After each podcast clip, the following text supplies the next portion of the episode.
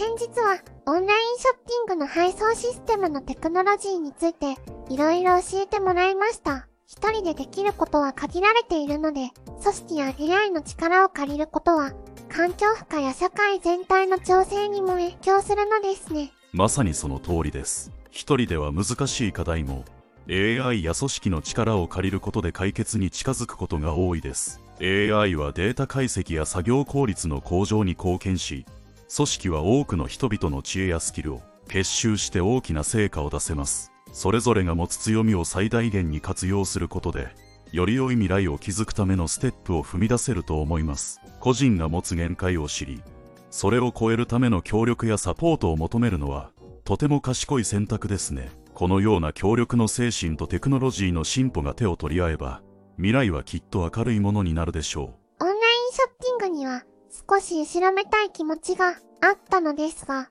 これからはテクノロジーを正しく積極的に使うことはいいかもしれないと思いましたね。それは素敵な気づきですね。オンラインショッピングには確かに環境への影響が気になる点もありますが進化するテクノロジーと環境保全の取り組みを考慮すると後ろめたさを感じる必要は少なくなるかもしれません。おまけに人々が店舗に足を運ぶ機会が減ると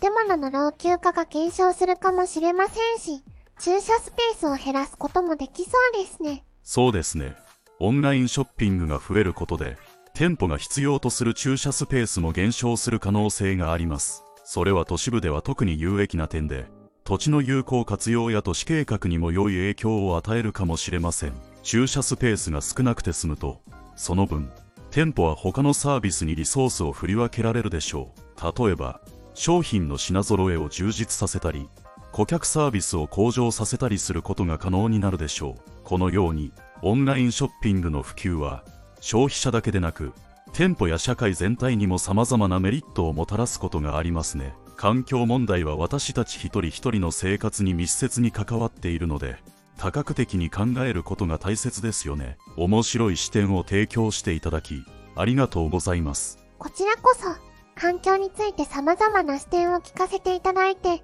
ありがとうございます今度は何のお話にしよっかな楽しみにしてね。